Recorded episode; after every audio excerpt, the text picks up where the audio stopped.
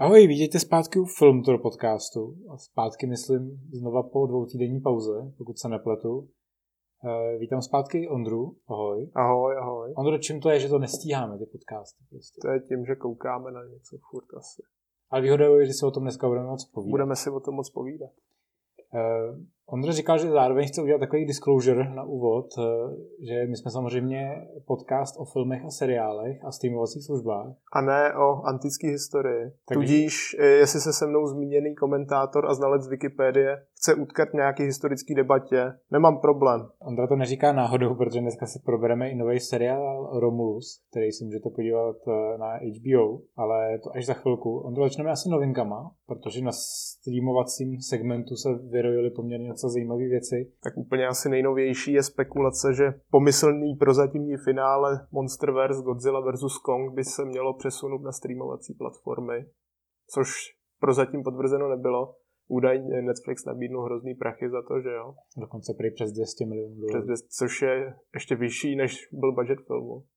No, rozhodně by to jako Warnerům zapláclo ten, tu rozpočtovou díru, protože já mám pocit, že oni jsou ohledně tohle filmu hodně nervózní po té dvojce Godzilla. Která... která vydělala hrozně málo na svůj rozpočet, asi jak nějakých 180 mega. No a i Kong vlastně klesal, takže tohle už je jako vlastně třetí film v řadě, u který už by mohlo dojít do toho problému, že už by to opravdu na sebe nevydělalo dost peněz. A oni samozřejmě by rádi ten film nějakým způsobem dokázali aspoň trošku vytěžit Mluví se o tom, že Warneri blokli nějakou dohodu, kterou Netflix chtěl mít z Legendary, což je vlastně to studio, který ten film produkuje a který má, pokud se nepletu, práva na celou tuhle tu franšízu těch kaiju. Plus Konga. Plus Konga. A ale Warnerům se to moc nelíbí, že ty samozřejmě by chtěli použít HBO Max, což je jejich streamovací služba, aktuálně fungující pouze v Americe. Což by ale pro nás bylo blbý, protože kdyby šel Kong a Godzilla pouze na HBO Max, tak pravděpodobně by k nám šli jenom do kin, nikoli na streamovací služby. Stejný příklad jako v případě Wonder Woman 84, kterou teda už oficiálně čeká dvojí premiéra o Vánocích v Americe 25. prosince, jak na HBO Max, tak v kinech. Což teda po těch asi čtyřech odkladech, čtyřech, že jo? Nejdřív došlo z minulého října na prosinec, pak z prosince na červen, z června tak dokonce pěti. Z června na srpen a z srpna na říjen. Já se přiznám, že už jsem úplně ztratil. Jako Já vím, že tenkrát loni nechtěli, nechtěli ztrácet proti Star Wars, jak se to ukázalo jako chyba, tak to šoupli tenkrát z toho listopadu 19, což bylo měsíc a půl před premiérou Star Wars 9. A báli se toho tolik, že to šoupli na červen, kdy zase, ale zase hrozila ta kolize s Black Widow, podobně laděným filmem, teda jako podobně laděným, myslím, že to má ženu hlavní roli a je to super hrdinský. Ale tak nakonec po x odkladech a upřednostnění Tenetu to dostaneme na HBO Max.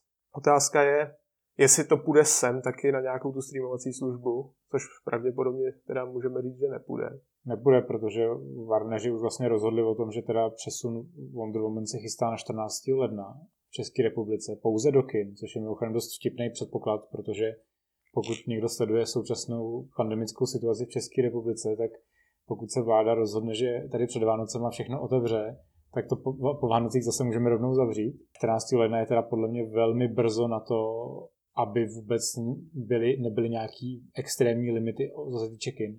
Vlastně, byť samozřejmě kina už jsou teďka otevřená, nebo mohou být, akorát nesmí mít diváky. Jak.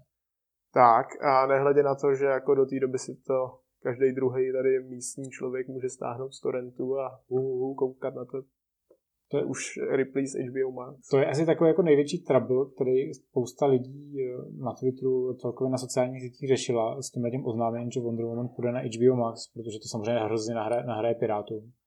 Na druhou stranu, já jsem přesvědčený prostě o tom, že ty Piráti by si ten film nezaplatili tak jako tak. A že to taková ta sorta lidí, který jako člověk asi jen tak nepřesvědčí, že je to úplně jedno.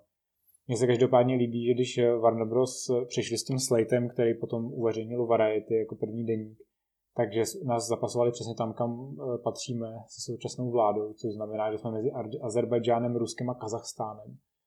Což je prostě krásné. Tak jsme možná taky braný jako postsovětská republika američanama, tak proč ne? Hmm, smůla, že Slováci mají premiéru pořád v prosinci. No.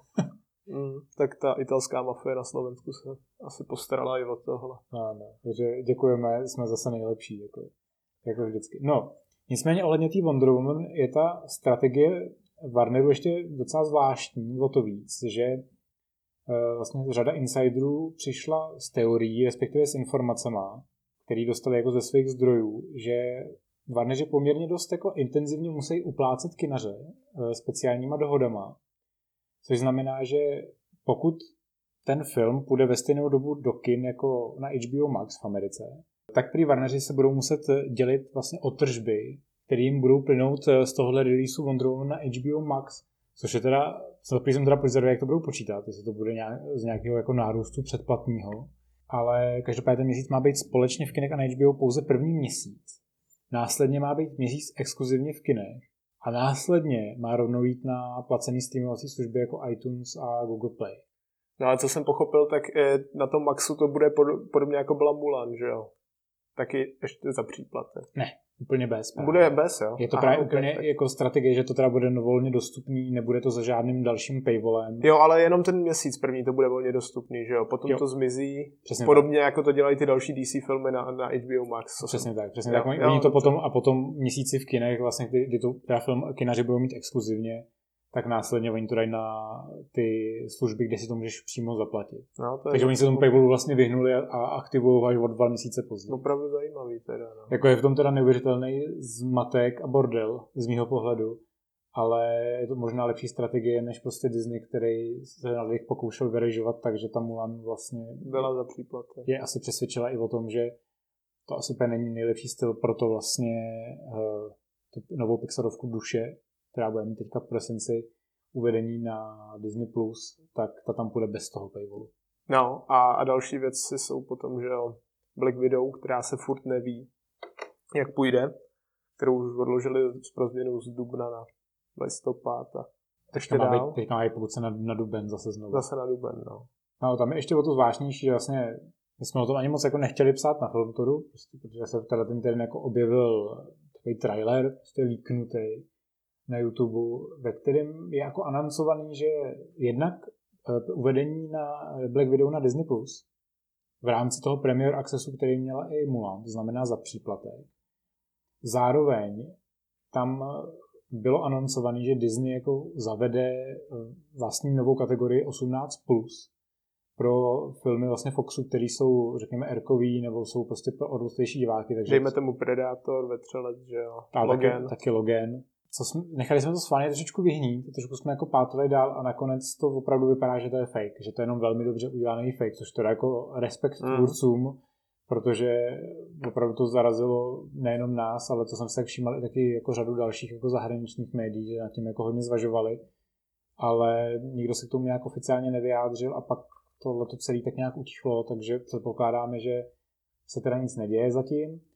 A pokud se nepletu, tak Disney Plus by mělo mít další prezentaci pro investory 10.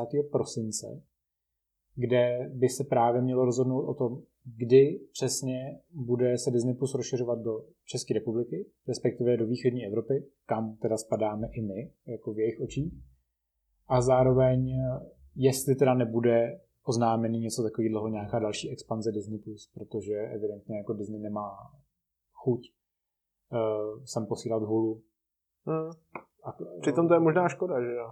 No, otázka, no, jestli prostě třeba, jestli to Disney Plus budou chtít takhle obohatit, nebo se taky mluvilo o tom, že vlastně v Indii je hrozně populární jejich tato jako dospělácký content eh, streamovací služby Hotstar.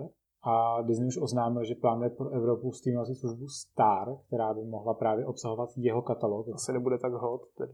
Ale je to, no, no protože nejsi v Indii, tak není. Mm. Takže to je takový jako, taky trošku jako distribuční zmatek všeho, ale každopádně co už se teďka jako mluví hodně uh, mezi insiderama, tak je ohledně nových uh, Pixar, ne Pixarovek, ohledně nových uh, vlastně těch hraných adaptací Disneyovských filmů, to znamená Cruely, Petra Pana a Wendy a Pinokia od Roberta Zemekise. A tam to vypadá, že tyhle ty filmy možná půjdou přímo na Disney+.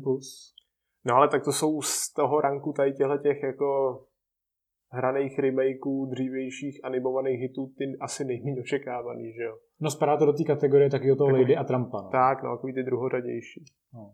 Což teda jako... I tam Mulan konec konců by se tak dalo brát. Je, je smutný teda považovat uh, film, ve kterém je Emma Stone za druhořadé. No, nebo film, který natočil Robert Zemeckis, ale bohužel je to asi tak. No. Já myslím, že Robert Zemeckis už si začíná zvykat, protože mu teďka ty čarodějky taky poslali eh, Warneri jenom na HBO Max. Hmm, a taky, taky tam byly nějaký problémy, že zase rasový a sexistický. No, my jsme tady... Což my, když jsme dělali podcast s Tomášem, tak eh, Tomáš vlastně anoncoval, protože předpokládal, že to uvedení jako The Witches, nebo Čaroděj, bude vlastně i v České republice, protože předpokládá, že si převezmou teda ten velký titul, ale nikoli. Varneři stále otálejí, jestli to k nám vůbec pošlou do kin nebo nějakým jiným distribučním kanálem, ale mně přijde, že ten film je vlastně takový, že je to vlastně už úplně jedno. Hmm. Že, že ho to vlastně tak jako zařízli podivným způsobem nevím, zvláštní strategie v občas těch streamovacích služeb, stejně jako třeba v případě trolů, který teprve teďka dorazili k nám vlastně na streamovací služby. Přitom už byli v té první jarní vlně v Americe, kdy trhali rekordy. Kdy trhali rekordy a Universal se tenkrát za to slíznul dost kritiky od kinařů, že, prostě, že jim ten film jako nepošle do kina. Že? No, tam začaly ty že? problémy. A s neviditelným ještě, že jo. Neviditelným. Universal začal takovou tu fázi vlastně, že těm kinům začal trošku kadit na hlavu a Warneri teďka teda předvádí taky docela zajímavý veletoče. Já osobně jsem hodně zvědavý, jaký budou mít teďka úspěch Tenet na tom domácím releaseu, mm. teďka bude v prosinci. Jo, jo. Jestli se chytne podobně, jako jsem se dokonce dočet, že New Mutants jsou eh, na streamovacích službách, teda minimálně na těch, který si teďka musí člověk zaplatit eh, přímo za ten film, vlastně velmi populární. No, což kdo by to byl čekal, že jo? Tak, Ale eh, pořád je ten film lepší jak Tenet a myslíte si, co chcete. Já mám takovou teorii, že eh, lidi chtěli víc eh, ani Taylor-Joy. Čímž se hezky Čím tak nějak si, začal. Čím jsem si vytvořil oslý, přenádherně vytvarovaný oslý můstek na dámský kambit, který ty si stále neviděl. No, neviděl. A já bych chtěl se mu přesvědčit, proč bys to měl vidět. No, tak zkus to, no. Tak Anya Taylor-Joy je jako jeden důvod. Mm. Chlapeček z lásky nebeský druhý, Thomas Brody Sangster. Ale ten jako opravdu vynikající hraje tady taky šachistu a dobrýho kamaráda hlavní hrdinky Elizabeth Harmon, což je mimochodem fiktivní hrdinka. Ten film nemá nic jako společného, teda seriál, minisérie. Nemá nic společného vlastně s realitou, je to No to jako bere určitý prvky, jako třeba studenou válku, ale ty postavy jsou vymyšlený, je to vlastně adaptace bestselleru literárního, protože co dneska není bestseller. Mm. Ale tahle knižka už je znova bestseller, co jsem koukal. No tak asi logicky, že jo. Asi logicky, tam tom, se ta popularita se stalo teďka otočila. Největší originální miniserie Netflix. Pokud se to 62 milionů diváků, což znamená těch lidí, kteří to minimálně dvě minuty sledovali, podle nových Jo, no, to je zase ta logika už použitá u zaklínače. No. No, ale... ale jako můžeme brát jako v potaz to, že přece už máme nějaký srovnání v rámci delší doby a jako ne každý pořad má takovouhle sledovanost, takže mm, to je jo. asi jakoby regulérní. To teda považovat za nejúspěšnější minisérii Netflixu. A jak říkám, ani Taylor, že je tam teda fantastická, už jenom jako kvůli tomu jejímu výkonu, jako fakt skvělý. Ale kromě Sangstra je tam e, výborný i Harry Melling, což je Dudley z Harryho Pottera, který se úplně vyvíhnul. Je hubenější. No, on vlastně hubne každý rok, vlastně říká, už je teda mega hubený v tomhle tom seriálu a taky hraje prostě šachistu. A vlastně to celý jako takový tý skvadře jako vlastně outsiderů, kteří jsou trošku podivíní. Ta Elizabeth vlastně nejvíc, protože celou, celý svůj život vyrůstá v prostředí, kde vlastně, do kterého úplně jako nepatří a nikdy ji jako nechtějí. Ona se jí vlastně nejdřív zbaví její matka, pak eh, vyrůstá v siročinci, kde logicky jako je jako taky šikanována, protože je prostě jako divná a stane se závislou jako na fetu. V dospělosti se stane závislou na alkoholu. Je, vyrůstá v rodině, kde jí nemá rád její adoptivní otec. A když se dostane mezi šachisty, tak pro změnu se dostane do sportu, který je plný chlapů. Jo, což mimochodem bych jako jenom tak chtěl jako upozornit jako pár kolegů, jako recenzentů, který jako ten seriál jako nazvali, že to je jenom další průměrný drama na Netflixu tak eh, bych chtěl říct, že asi málo sleduju průměrný dramata na Netflixu. No, protože... No, to pod tím bývá většinou podepsaný jeden člověk. Ryan Murphy. To jo. jsou průměrný dramata na Netflixu. Ale tohle to psal Scott Frank, což je scenárista například Letu Fénixe nebo Logana. Dělal i seriálový Godless. Je velmi dobrý western, ve kterém taky hraje. Moment, Godless to je ten, ne? To je Christian Bale. Mm, tohle je seriál, ale. Jo, tohle, tak to je s Piercem Brosnanem, ne? Ale nejsem si mě, se, mě, mě teď nějak splývají filmy jeden seriál westernový je ten Yellowstone, ten myslím, že Jo, jako ve tam je- 20. ne, století je s Costner. to je s Costnerem, pak je Godless a to je podle mě Godless, jestli náhodou není ten film s tím Balem. A pak je ještě jedno a tam, tam Rosinu Brosnan hlavní, taky western. Hmm, tady už tady, Sin, myslím. tady každopádně hraje i vlastně Thomas Sangster, tak nás můžete To opravit v pak- ano, tady poprosím e, zmíněného Rejpala ze začátku, aby mě klidně opravil, doplnil. Tady, tady jsme se dostali na tenký let toho, že si úplně nejsme jako jistí, ale musím říct, že zrovna mě zrovna název Godless jako taky několikrát zmá. Hmm. Ale je to vynikající, já se na to úplně jako nechystám, protože Pre jsem, westerny. jsem známý tím, že úplně ty westerny jako nemusím, ale říct, že teda Scott Frank tady odvedl vynikající práci a v obdivu to, jak dokázal vyvážit jak ty jako rodinný dramata, který se jako odehrávají a ten vlastně ten, ty vnitřní jako rozpory té hrdinky, která je teda závislá jako na chlastu a prostě na fetu a zároveň teda jako do sebe, ze sebe dokáže ždímat ty sportovní výkony, ale zároveň to, že dokáže velmi dobře dramaticky jako vyšponovat ty šachové zápasy, což jak všichni jako víme je prostě nejnudnější sport na světě, protože tam prostě sedí dva lidi u stolu a hejbou figurkama. No, nevím, tak takový karling, to je horší, že. Já mám Karling, tam metáš No, tak si koštětama. no, taková.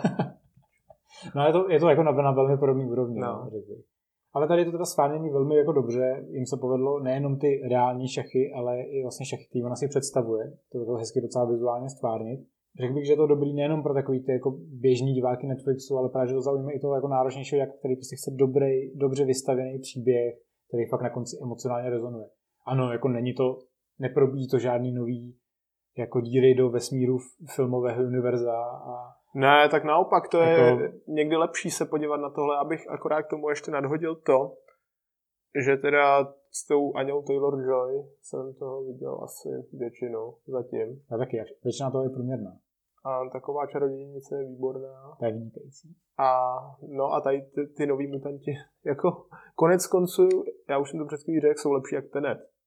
A to vyšlo ve stejnou dobu a propadly. A co není lepší než to? No, to je fakt. Ale napadlo mě, že ten Eggers, co točil Čarodějnici, tak snad pro Netflix chystá teď toho Severana, že? Hmm, pokud se S Nicole Kidman a právě znova s Aňou. A já asi můžu navázat na ten dámský gambit další Netflix. No, u nás distribuovanou Netflixem, jinak CBS Original a to je Star Trek Discovery.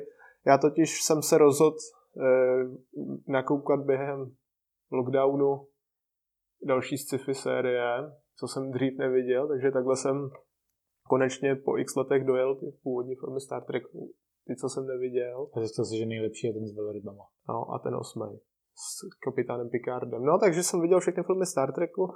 Dokonce na HBO a na Netflixu jsou dostupné i ty, i ty Abramsovy první dva z těch tří. Ty jsem se taky podíval.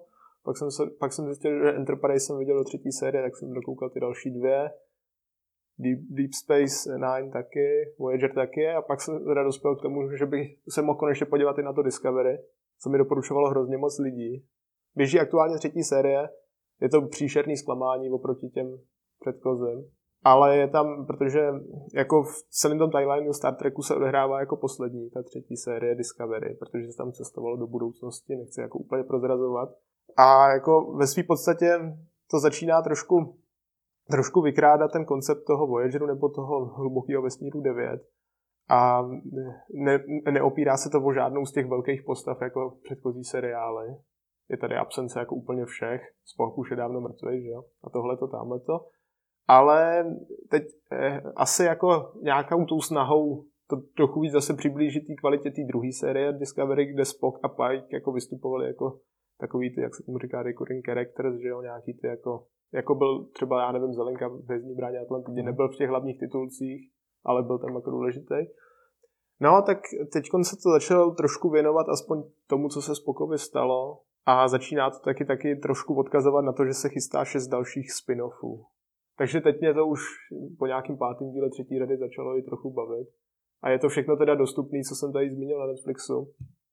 Bohužel až na to Discovery a ty dva Abramsové filmy nic nemá eh, český titulky. Takže jako je to fakt pro fanšmekry a pro asi možná trochu masochisty. Musím teda říct, že koukat na původní, původní posádku, jako ten seriál, bylo zajímavý. Mě to připomnělo takovej ten, jak je ta epizoda, kde bojuje s dinosaurem Gornem, tak to je jako sparodovaný už xkrát. Ale za mě jako jsem fakt rád, že jsem to viděl a můžu teda doporučit novou generaci všem, asi kdo ji ještě neviděli, můžu doporučit i to Discovery minimálně první dvě řady, jako rozhodně nesklamou. A z Amazon Prime doufejme, že brzo přeloženýho kapitána Picarda ve vlastním seriálu. Já jenom doplním, že Riker je nejlepší. Jo, ten tam je taky, v tom hmm. Picardovi. Já vím, je tlustý. hrozně tlusté. a poradkyně Troje je hrozně hnusná, jak je stará zase. Hmm. No každopádně doporučuješ teda Picarda nejvíce, jako z těch jako novějších? Z těch, z těch novějších Picarda, protože zatím má první sérii jenom dobrou právě s, s Rikerem a, a, a v tom Discovery, já nevím, jako někomu to vyhovovat asi může. Ty první dvě série byly fakt jako podsta tomu starému Star Treku mi přišlo. Bylo tam hodně jako postav, co si znal z dřívejška, včetně Kristofra Pajka, který ho tam hrál Anson Mount, jestli se teď nepletu. A což je jeden z těch asi x herců, který vypadají líp šedivý než, než jako s původní barvou vlasů a hrál ho výborně. A hrál tam Peck mladší, jako myslím, že vnuk Gregoryho Peka hrál Spoka a ten byl taky jako výborný. Oni to jako docela dost jako evoluují ten seriál, že vlastně ta sledovanost taky není úplně jako nějak jako extra No právě mi to přijde právě, že ta třetí série jde hrozně moc jako nadřeně. Představili tam nějaký dvě nebinární postavy. Hodně se to teď jako obrací i k tomu, že budeme zkoumat ten jako zrcadlový vesmír a sekci 31 a tohle, což jsou všechny plánované spin-offy. Hmm. Jediný spin-off, který mě z toho všeho láká, je ten jako Pajkův seriál, co by měl být no. se Spokem. No, já jsem tak Uvidíme, no. tak vlastně lidi jsou z toho tak nějak celkově podobně jako rozpačitý jako ty. Nevíš náhodou, jestli někde dostupný Voyager? Ten jsem taky ještě docela rád. No ten seriál je na Netflixu. Je tam? No, tam jsou všechny seriály. Jo? Zatím i, ale, jenom, i, ale, ale teda jenom na té anglické verzi. Ale jenom na anglické verzi. A ještě bych asi doplnil, že teda dokonce je tam i můj oblíbený dokument, jak se točila nová generace, kde Jonathan Frakes jako provází těm ateliérama. A já jsem to tenkrát viděl ještě s tím Jagelkovým dubbingem na ČT1. Nebo ČT2, teď nevím, na čem to běželo. A tam říkal něco, tady se prodávají reklamní plagáty. No, tady jsem já a tady je ta stará pleška. A v té době byl snad Stewart asi 40 let. No, každopádně myslím, že se můžeme posunout k lepší sérii, která má Star v názvu. Uh, abych to hned jako no. spoustu lidí. Ano. A máme za sebou polovinu, více už více než polovinu Mandaloriana, druhé řady, eh, která bude mít teda 8 epizod, eh, my jsme měli možnost vidět 5. 5 jsme viděli. A není to tím, že jsme dobytci a stahujeme to, ale znovu připomíná, že máme uh, účet na Disney+. Plus. Díky Tomášovi, čímž ho tak jako... Dě, děkujeme našemu, našemu vůdci. velkému vůdci uh, Frontoro Reichu, uh, že nám toto zařídil.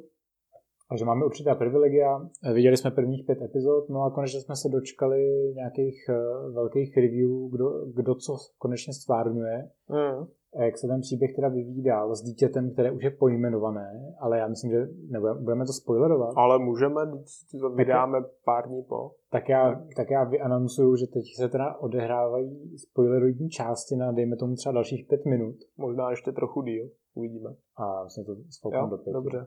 Takže vyhlašuji na pět minut spoilerovou sekci o Mandalorianovi, že pokud jste to neviděli, tak to přeskočte, ať si to nekazíte. No a teď kde začít? Je to dobrý jméno. Je to dobrý jméno. A jaký je teda? To Grogu. To Grogu. Já myslím, že dobrý, já myslím, že hezký. Mm.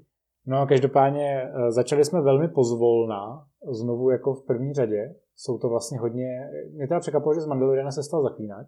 No, jedna věc je zaklínač, druhá věc je, že dneska jsem četl, co o tom píšou lopaty tam na té homo databázi a nutno říct, že s, s, jedno, s, jedný, s jedním komentářem jsem musel souhlasit, že to připomíná hvězdnou bránu SG1, že O'Neill a zbytek, zbytek týmu přijdou branou na nějakou planetu, kde vládne Gold XY, oni ho porazí a zase odejdou. Přesně to, to mi to taky připomíná.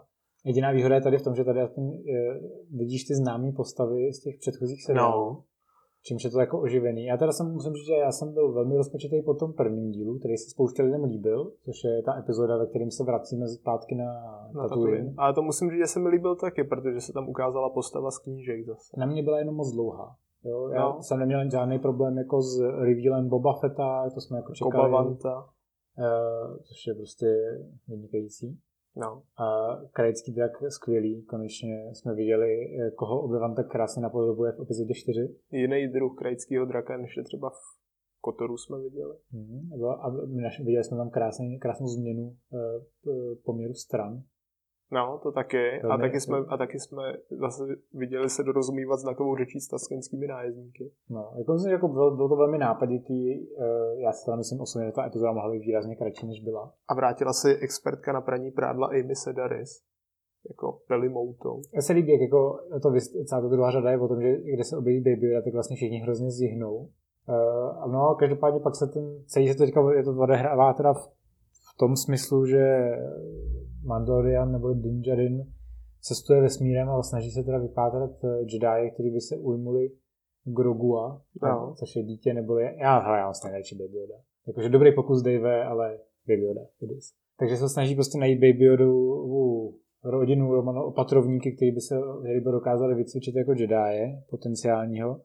No a samozřejmě ten děj se začne jako tříštit, takže ta každá epizoda je vlastně velmi podobná té první řadě, kdy prostě přiletíme na planetu, dorazí zaklínecký úkol, Mm. uh, Din Djarin se ho chopí, splní ho, dostane indici, kam se musí znova vydat. A jako baví mě to, ale čekal jsem, že už ty epizody na sebe budou jako dějově mnohem líp jako provázaný, podobně jako třeba Clone Wars na sebe Tak ona je otázka, nedávno jsem někde čet, že Giancarlo Esposito, což je vlastně ten největší padouch celé série prozatím, prozatím říkám, a proč říkám prozatím, k tomu se taky vrátím, Moff Gideon, tak ten zase říkal, že jako ta Gideonova linka má být odhalena až ve třetí sérii celá, takže jako je otázka, jestli tyhle první dvě řady nejsou jako u Clone Wars slabší i dějově, což byly i ty první dvě řady ve Clone Wars, aby se to v nějak- nějakých potenciálních dalších fakt jako pořádně rozjelo.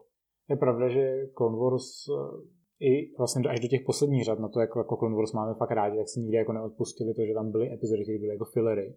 Hmm. Vždycky jako bylo, že byl taky ten čtyřdílný jako příběh, který byl super a pak následovaly tři díly, které byly vlastně jako Což se výplňovka. stalo i v poslední řadě, že?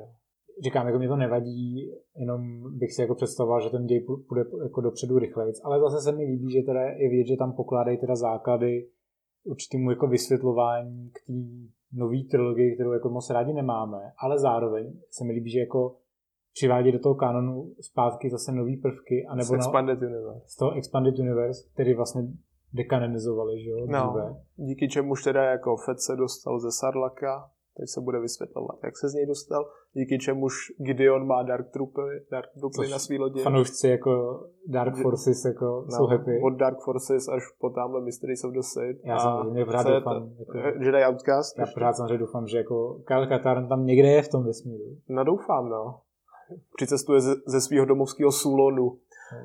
No, ale tak eh, ještě jsem teda chtěl říct, že se tady hodně vrací ty postavy z Rebels a Clone Wars, konečně taky, který byly fakt jako oblíbený, tak první byla Bokatan, Chris, podání Katie Sackhoff. Tam jsme jako, už když jsme my dělali ten nerdcast tenkrát o Mandalorianovi, tak jsme s ní počítali No zase jsme se trefili. a trefili jsme se. Byť se to teda, ono se to psalo, že jo, ale ona se k tomu nechtěla nějak vyjadřovat a nakonec se z ní úplně nejlepší postava zatím. Jako tuši, Z tušili těch, z jsme, těch vracejících se. jsem, jsem rád, že jsme správně vytušili, že Boka tam jde hlavně o to dostat se zpátky na Mandalore a ovládnout ho. A získat Darksaber. Získat Darksaber.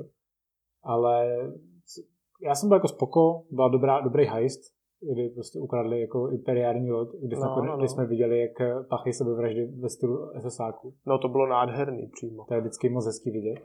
A No. no. mě teda potěšilo vlastně i samozřejmě cameo Timothyho Olifanta v prvním díle. Který jako hraje postavu, co byla vidět jenom v knížkách zatím. Ale hraje, jinak hraje svého typického westernového No to šerifa, hraje, no. jako v Justified, A ještě v tenkrát v Hollywoodu hrál toho šerifa. to je pravda. To mě tak jako teď úplně popadlo. A taky vypadá líp šedivej, když už jsme u toho. No, To je jasný, chlapi nestárnou, chlapi, No. no. chlapi stárnou do krásy. A no a samozřejmě teda v poslední epizodě bylo jako důležitá role Asoky Tano.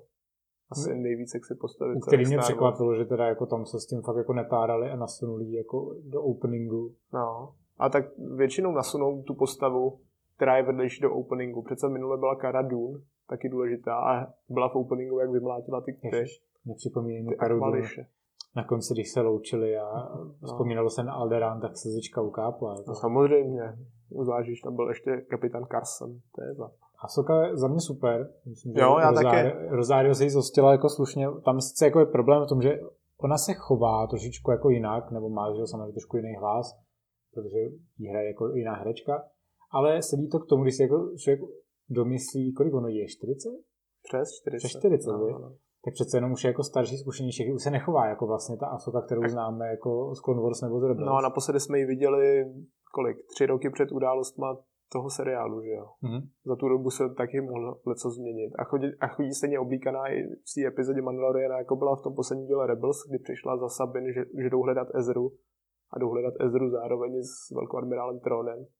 Což je, doufám, teda hlavní padouch i tady. No vypadalo to, no, že, že hlavně mně se teda líbilo, že samozřejmě, když byli Rebels, tak eh, že spousta lidí jako to, jo, jsme rádi, že jako Tron je jako zpátky, ale vlastně na Trona byli všichni zvyklí eh, z toho původního Expanded Universe, že byl, že byl vlastně až v té jakoby sequelové trilogii. Jo, samozřejmě byl i tady, že jo. Byl i v, eh, v tom timelineu té originální trilogie i před ní, ale ne, ne, nebyl tak důležitý, jako byl důležitý v těch Rebels tady. A líbilo se mi, že tady opravdu jako přišli s tím, že teda jako jeden z těch jako stěžejních padoků, po kterým jako pátra Asoka, což teďka nevíme, jakou roli ona vlastně bude do budoucna. A jestli nedostane ještě vlastní seriál, což se spekuluje už u třech postav, jestli No. se nepletu, u Bokatan, u Boby a u Asoky. S Každopádně, tím, že ten jako, Bobův je údajně na spadnutí. každopádně jako viděl se, začala zmínka jako o Trónovi a jako zamrazilo mě jako solidně. Jo, já jsem teď nedávno dočet konečně tu trilogii od Zána, kterou napsal teď pro Disneyho už. No a jako hodně velká spokojenost a stejně tak jsem přečetl tu Asoku knihu a jako pěkný doplnění k tomu. Tahle epizoda vlastně. Mě jako rozhodně potěšilo, že Asoka používá velmi podobný uh, styl boje No a s těma, s těma bílejma mečema hlavně. a používá styl, který je pro, pro mě mnohem jako příjemnější než ta parodie na lightsaber duely se sequelů. Jo, do, eh, souboj prostě s tou ženskou s bezkarovým kopem byl stokrát lepší než tamhle Jason uh, Ben Solo proti tý Ray v troskách hvězdy smrti, kdy tam sákala všude. Bylo. Já jsem jako hodně oceňoval, mně se jako líbil ten setting, já jsem jako samozřejmě zaznamenal, že už pár lidí se jako vošívalo kvůli tomu, že ten seriál prostě furt vypadá jako dost levně. No, to se ošívají, no. Ale mně přijde vlastně v pohodě, nebo zase se mi líbí, že se teďka o toho westernu, který vlastně panoval hodně u těch předchozích dílů, tak tentokrát to zase bylo víc jako samurajský. No, ono, Jako pozor. to, jako, no jak jako byly tam ty we- westernové když, prvky, když, když Kyler Reese, eh, ten padouch, Michael Bean. Michael Bean, šel proti Dinovi, tak zase tam byly ty Líbilo, záběry. lí- líbilo, líbilo se mi, jak se tam vlastně spojovalo jako eh, americká kultura westernu a japonská kultura samurajských filmů. kterou ty westerny vykrádaly. Takže jako vlastně to jako prolinuli do toho, Jo, jo, jo. zatímco Asoka prostě bojuje hodně samurajským stylu a líbilo se mi, že když ztratí meč, tak se vlastně nezachová, zachová ten jako tu svoji jako morální sílu a vlastně si pro něj jako nešáhne, přitom No, by no, jako no. mohla. Ale po, začne používat jenom ten jeden. Tak samozřejmě si ho To pak jako- doufejme vylovilo. No to samozřejmě doufám, ale jako líbilo se mi, že, jako, že vlastně během toho souboje to bylo jako by OK, tak teď jako když o to přijdu a přijdu i o ten druhý meč, tak jako umřu. No. Protože tě prostě už nemůžu porazit. Je to prostě krásný, jako, já myslím, že jako zatím jako za mě jako velká spokojenost. No, jako, určitě. Jako mám k tomu jako určitý jako výtky, ale zatím Ale tak to budeme někoho. mít vždycky, že jo, výtky. Jo, ale my jsem nepochopil americké rozpory na tím, že Baby Yoda někomu sní vajíčka. Jo, jo, jo, tak to se stává, no. Ale já myslím, že můžeme teda ukončit spoilerovní část Mandaloriana. No, protáhla se. Já se budu držet Netflixu.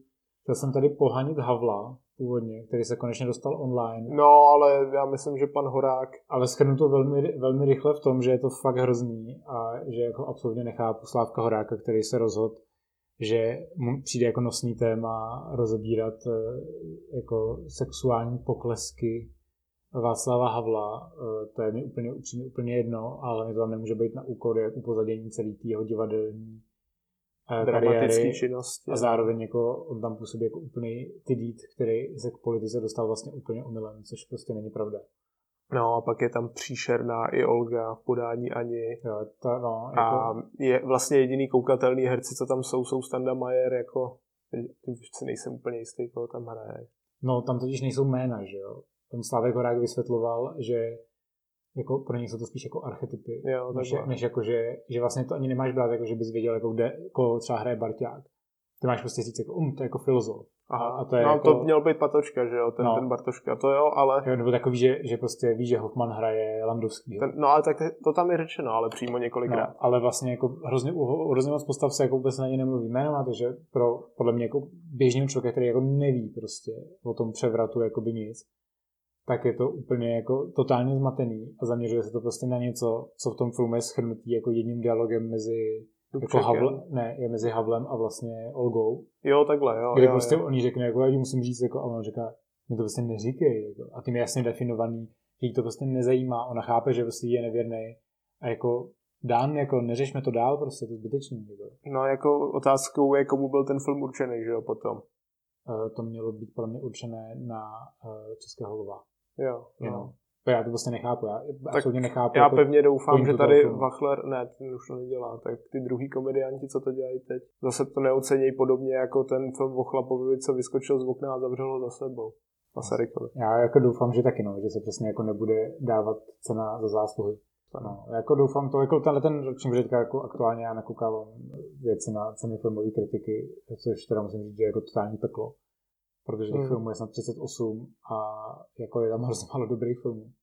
No A- ten Havel mezi ně nepatří. A v momentě, v momentě, kdy se ti jako vykrystalizují jako filmy jako Havel, Krajina ve stínu a Šarlatán, což jsou všechno filmy, které jako já nepovažuji jako za nějak zvlášť jako extra dobrý, tak se trošku obávám, že letos to bude jako vybírání jako jedno okýho mezi slepýma. No z téhle trojice jsem teda viděl všechno. A krajina ve stínu to je sláma, že jo. Mhm. A tak to docela jako s přimohuřením oka i šlo, no. Ale Hmm. šarlatán je příšerný a tohle to taky, takže no, asi tak ke stavu tuzemské No, letos, kinematografie letos v roce teda- 2020 jako sledovat a- to letos je teda nic moc. a k tomu, že teda, ať se ten horák drží radši domácích péčí a podobných věcí, co, co dělal dřív, Nic proti tomu, že to zkusil, no. Teď mě, mě jenom mrzí, že teď jako další deset let na toho Havla nikdo nesáhne, protože jako Hmm. nemá moc smysl to dělat. no to nemá. Já se přesunul asi k jinému filmu, který začíná na H. A to je Holiday neboli Sváteční Mhm. mm-hmm. rande, který jsem si dal dneska těsně před podcastem. A jak jsem ti psal do soukromé zprávy, tak eh, Emička Roberts teda, jako musím říct, že teda wow, jako, to, jako roste nám holka do krásy. A je to velmi dobře udělané. Je to fakt velmi fajn eh, vánoční komedie, Mhm. romantická. Uh, o holce a klukovi, který nesnáší svátky a jsou trošičku takový jako v tomhle tom asociálnější. Ale nakonec to samozřejmě mezi nimi začne jiskřit po té, co se rozhodnou, že budou chodit na společné rodinné oslavy. A trošku to chtějí ironicky glosovat a nakonec to mezi nimi prostě zajiskří. Ale každopádně až dokonce si docela drží ten ironický tón. Jako úplně samozřejmě podlehne to těm kliše, ale to není podle mě jako nic špatného. Líbí se mi, že prostě McG jako producent prostě zatím drží docela jako nějakou kvalitu. Mně se líbila, že jo, i ta jeho krvavá královna, že jo, ten babysitter, který je, To je taky hodně, jo. No, to režíruje Jo, i produkuje, jo, že? A tohle je vlastně jenom teda z jeho produkce, to Holiday, což je v češtině, pokud se na to sváteční rande. A je vidět, že prostě jako tohle umí. Jako, a pokud se našel aspoň v těch jako průměrných lomeno lehce na průměrných Netflixovkách, tak za mě jako v pohodě. No, ať už nedělá Terminátory, Charlie Andělky nic a budeme spokojeni. Tak včera Andělky 2 nechal Drew Barrymore a ostatní Jo, baby dobře, leštit no. auto. To je jako Jo, tak v pohodě, no, ale Terminator Salvation, No. že jo. Každopádně jako můžu říct, To že to jako Holiday je přesně ten typ filmu, který by si tady podle mě přáli tvořit jako český distributoři a zatím nemáme ani skill na to, to natočit tak, aby to nevypadalo jako blbá reklama. No, místo toho natáčíme tady filmy podle scénářů Evy Vejmělkovy. No tak znova opakuju, letošní rok se nepoved ještě víc v našich filmech než ty předchozí. Máš štěstí, že Eva Vimilková to dělala s Dušanem Rapošem, tak se to skoro nepočítá. Jo, no, tak, tak, tak to je dobrý. Ale, ale ano, je to nominovaný. Ale- ale- je to nominovaný. na Ale pozor, jenom jsem, je to nominovaný na ceny kritiky. No, jako v předběžném výběru těch Jo, 38 Ale filmů. já jenom k tomu filmu chci dodat, že jako to je sprostá recyklace herců z ordinace. Normálně nahnaných i do stejných partnerských vztahů, jako v té ordinaci. Já jsem na to chtěl říct jenom ryb ordinace. Tak eh, co máme dál? Já jsem chtěl ještě jako zmínit jenom, že jsem na Netflixu koukal na byl jednou jeden vynálezce. Což se teďka nově Což je tam i s dubbingem. Je to, a je to s původním dubbingem? Je to s naším původním Tak dubbingem. krásný. Takže to nemá vůbec jako chybu. Tak ještě, aby dopravili ten zbytek těch seriálů. No ale život tam je, že jo, furt, ale ten nemá dubbing. Ten nemá dubbing. A, a objevitel člověk tam jsou taky teď si ty, Obje, a objevitel tam podle mě není právě. No. Tak uvidíme, tak snad jo, tak eh, jsem si zopakoval svůj nejoblíbenější díl o Řehoři Mendlovi. Držíš to pořád kvalitu. Jo, To bude stejně krásně edukativní pro děti. Je to pořád stejně krásný. No a dával si z Halloween, to A pokládám. dával jsem si Halloween eh, od Davida Gordona Greena. No a to taky jako krásné. To je pořád stejně krásný. No ale vím jasně, že se tomu snažíš vyhnout, ale ten Romulus prostě ty to budeš muset rozjet. Tak jo, tak... Otevírám učebnici dějepisu. Ne, ne, ne, tak eh, v knize a Claudius se praví, že Tiberius, nebo teda císař Tiberius, načrtnul kdysi dávno za svý vlády rodokmen římských bohů od chaosu až, až po sebe. Tady bohužel čas nás tlačí, takže pane eh, kritiku, nebudu zmiňovat úplně všechno. A doplnění necháme lidem na Facebooku. To si, to si doplňte sami. Ale tak Romulus a Remus člověk by čekal, že od toho seriálu, že se tam dozví, kterak Mars obšťastnil ve stálku Reu Silviu a ta pak porodila děti Romula a Rema, který odkojila vlčice a světe div se nedočká se toho. Protože je to pojatý úplně jinak. Ono se to jmenuje Romulus, ale pojednává to vlastně o tom, jak ty italický kmeny, etruský kmeny a další prostě, který na Apeninském poloostrově tak nějak jako koexistovali v době před vznikem Říma. Spolu válčí, spolu smilní a tak všelijak podobně. Jako je to, jako kdyby si koukal na Řím, což bylo z produkce taky na HBO, že jo? Mm-hmm. Kde bylo teda toho sexu na mě až moc, i když to byl Řím. Tady jeho taky zhruba tak nějak stejně. Mluví se tady prostě starýma jazykama těch kmenů. A jako, jo, ukazuje to prostě e, ty různé intriky mezi, mezi, mezi nima, mezi e, těma králema nebo náčelníkama těch kmenů. To, jak jako se snaží ovládnout druhý kmen. Je to ale po třech dílech jako přijde furt stejný. Takže otázka je, jestli, jestli jako, jako experiment dobrý, a někde jsem četl, že by to mělo dostat druhou sérii, to vůbec nevím jako oči. Hmm. A samotný Romulus, jako, nechte se překvapit, jak tam jako figuruje v tom. Takže porovnání třeba s Barbarama je to jako pro tebe slabší? No to je asi slabší a v porovnání jako s těma e, dřívějšíma filmama, co vznikly od těch jako římských mýtech, na mátku třeba Romulus a Remus se Stevem Reevesem, což byl jako tenkrát super hvězda v šedesátkách a v tomhle sandálu hrál toho Romula, tak jako to vyloženě ti to převypráví tu starou báji takhle a dobře. Pak byl ještě nedávno film Romulusa Remus je taky dostupný na HBO hmm, Go. Se pamatuju. A ten taky jako docela jde, ale tohle je fakt jako hodně jiný a já nevím, jako někomu to může vyhovovat, ale já jsem asi v tomhle jednodušší a možná trochu konzervativnější. Protože já bych jako radši asi viděl úplně to nějaký to převyprávění té římské mytologie. Hmm. Protože přece jenom tady moc lidí nezná jako tureckou. Pro mě je to úplně jako... A jako jo, tady se kolikrát, tady, hele, tady zmiňují neustále nějaký ty božstva římský a ať už, ať, ať už je řeknou nějakým tím jako že latinským jménem, jako je třeba Jupiter, Zeus, Minerva, Athena, bla, bla, bla, tak i kolikrát je řeknou těma etruskýma ekvivalentama, takže je tam Aplu jako Apollon, že jo, e, Tinia jako právě Jupiter, nebo Zeus. E, tohle to všechno tam je, je to tam, e, e, jako i v překladu to máš dobře, ale mě to asi nestačí úplně. To pro mě jako, jako, jako zatímco v Řecku se ještě docela orientu, tak říct, že mi pro mě jako, jako hrozně dlouhá kapitola, no. ve který se prostě jako fakt ztrácím, no. Že vlastně nejsem jistý, jestli by to bylo pro mě. Nicméně, Ale ne, si... tak říkám, svý, svý lidi si to určitě najde. Já to mám taky v plánu dojet. A to, že se tam teda mluví tím tehdejším jako dialektem různých kmenů, kolikrát se i nerozumějí tam, tak to mi taky úplně nevadí. A to, že tam nikoho neznáš z těch Italů, těch herců, to mi taky jako úplně nevadí. Ale říkám, prostě skází mi tam nějaký ten jako, nějaká ta jiskra, mýtická. No ale tímto teda definitivně končíme. Díky moc, že nás posloucháte a já doufám, děkujem, že se slyšíme někdy jindy, než za třeba dva, tři týdny. Že to konečně zvládneme nějak dostat do nějakého poslušního režimu, ale karanténě to je docela nákupové.